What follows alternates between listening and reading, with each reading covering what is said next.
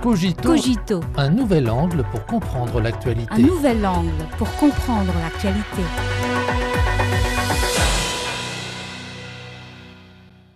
Bienvenue à Cogito.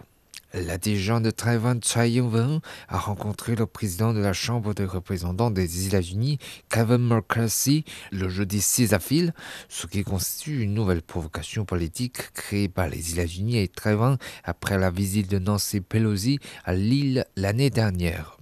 Cette situation viole gravement le principe d'une seule Chine et les dispositions des trois communiqués conjoints sino-américains en portant sérieusement atteinte à la souveraineté et à l'intégrité territoriale de la Chine. Cela est aussi aperçu comme un lancement des signaux erronés aux forces séparatistes cherchant l'indépendance de Taïwan. La rencontre atteste encore une fois que les tentatives répétées des autorités du Parti démocrate progressiste PTP de rechercher l'indépendance de s'appuyant sur les États-Unis et celles de certains dirigeants américains d'utiliser Taïwan pour contenir la Chine sont à l'origine des tensions dans le détroit de Taïwan.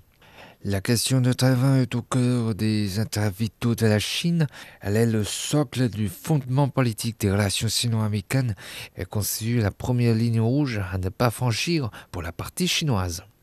Le principe le plus important pour traiter judicieusement la question de Taïwan est l'adhésion au principe d'une seule Chine un principe consacré par la résolution 2758 de l'Assemblée générale des Nations unies en 1971. C'est un consensus universel de la communauté internationale et une norme fondamentale dans les relations internationales. À l'heure actuelle, 182 pays dans le monde, dont les États-Unis, ont établi des relations diplomatiques avec la Chine sur la base du principe d'une seule Chine. Dans le communiqué conjoint sino-américain sur l'établissement des relations diplomatiques publié en décembre 1978, les États-Unis se sont solennellement engagés à respecter le principe d'une seule Chine.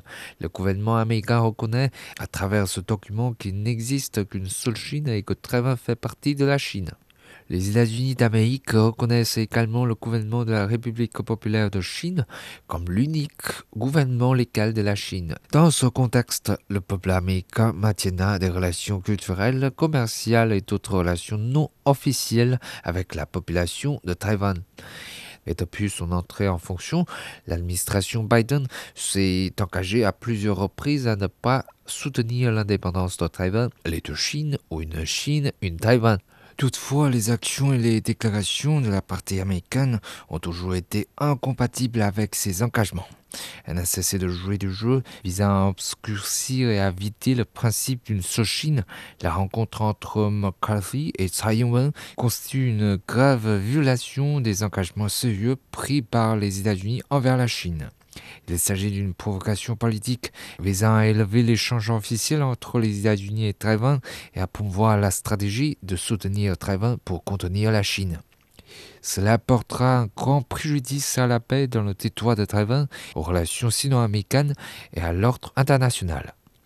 Derrière cette rencontre qui sape le principe d'une seule Chine, chacune des deux parties a ses calculs égoïstes. Tentent toutes les deux de rechercher des gains politiques. Dans l'arène politique américaine, McCarthy a toujours adopté une position hostile à la Chine dans le contexte actuel où les luttes partisanes s'accentuent aux États-Unis. Dans la perspective de la prochaine présidentielle, les questions liées à la Chine sont devenues un outil à se servir par les deux partis dans leur bras de fer. Le républicain McCarthy veut utiliser la carte de Taïwan pour en tirer des avantages politiques dans l'intention de faire subir des ennuis au Parti démocrate. Tsai dispose aussi de ses calculs. L'année dernière, le Parti démocrate progressiste PTP a essuyé une défaite cuisante dans les élections locales à Taïwan. Donc, d'une part, Tsai Ing-wen veut se servir de son transit aux États-Unis pour renforcer la popularité du PTP et d'autre part, elle tente de rechercher le soutien des forces anti-chinoises pour obtenir de soi-disant garanties de sécurité afin d'encourager l'indépendance de Taïwan.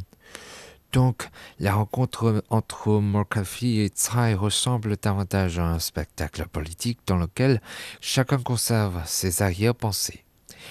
Washington considère juste Taïwan comme un guichet automatique pour les marchands d'armes américains et un pion pour contenir le développement et les progrès de la Chine au détriment du bien-être de la population taïwanaise. Taïwan fait partie de la Chine et le règlement de la question de Taïwan est une affaire entre Chinois. Les États-Unis et les autorités de Taïwan ont pour faire du spectacle. Ils ne peuvent changer les faits historiques et juridiques que Taïwan appartient à la Chine. Ils ne peuvent pas non plus indiquer la tendance historique à la réunification totale de la Chine et prendre la reconnaissance et le soutien du principe d'une seule Chine par la grande majorité de pays du monde.